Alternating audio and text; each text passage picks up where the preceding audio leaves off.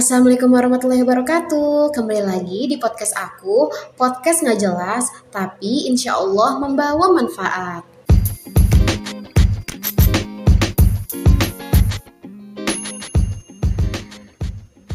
Nah, di episode kali ini aku ingin menjelaskan apa sih perbedaan mendasar antara akad murabahah, akad IMBT, dan akad MMQ, serta aku ingin memberikan studi kasus contohnya.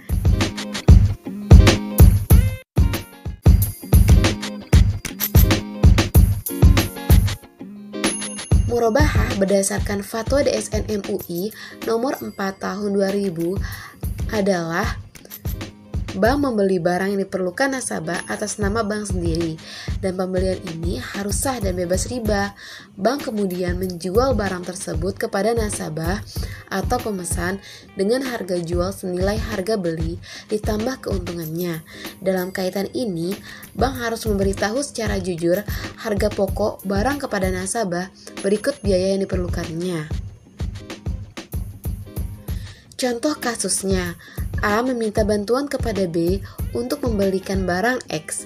Kemudian B memberitahukan kepada A bahwa modal untuk membeli X adalah 700.000.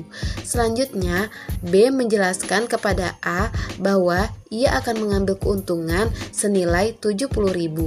Apabila A setuju, maka harga jual yang akan mereka transaksikan adalah 770.000. Selanjutnya, tinggal membuat kesepakatan mengenai tata cara pembayaran apakah akan dibayar secara tunai atau dengan cicilan.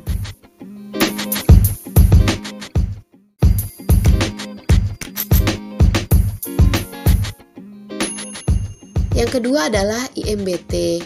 Dalam fatwa DSN MUI nomor 27 tahun 2002 disebutkan bahwa dalam masyarakat telah umum dilakukan praktek sewa beli yaitu perjanjian sewa menyewa yang disertai dengan opsi pemindahan hak milik atas benda yang disewa kepada penyewa setelah masa sewa. Sehubungan dengan itu, DSN MUI dalam fatwanya tersebut di atas menetapkan fatwa tentang sewa beli yang sesuai dengan syariah, yaitu akad IMBT. Contoh tadi kasusnya adalah Bapak Hasan hendak menyewa ruko selama satu tahun, mulai dari tanggal 1 Agustus tahun 2002 sampai 31 Juli tahun 2003 dan bermaksud membelinya di akhir masa sewa.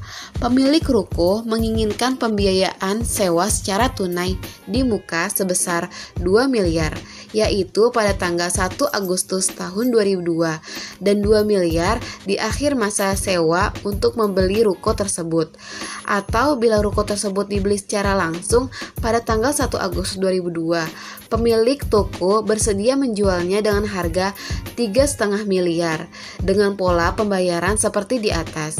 Kemampuan uang Bapak Hasan tidak memungkinkan. Pak Hasan hanya mampu membayar sewa secara cicilan sebesar 300 juta per bulan dan membeli ruko di akhir sewa.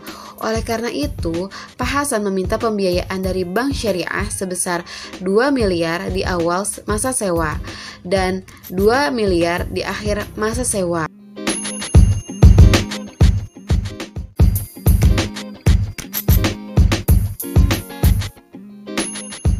Bank Syariah menginginkan persentase keuntungan sebesar 20% dari pembiayaan yang diberikan.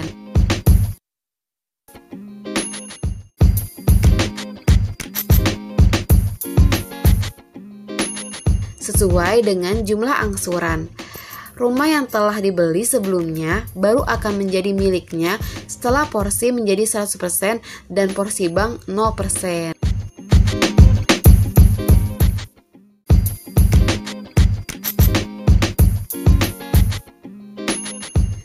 Nah, perbedaannya terletak pada jenis akadnya. Akad murabahah, jenis akadnya adalah jual beli.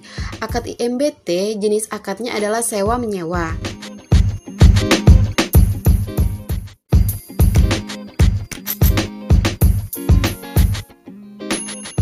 Sedangkan jenis akad MMQ adalah jual beli secara tidak langsung yang biasanya bentuk objeknya adalah perumahan. Mungkin hanya itu yang dapat aku sampaikan. Kurang dan lebihnya mohon maaf. Wabillahi taufik wal hidayah. Wassalamualaikum warahmatullahi wabarakatuh.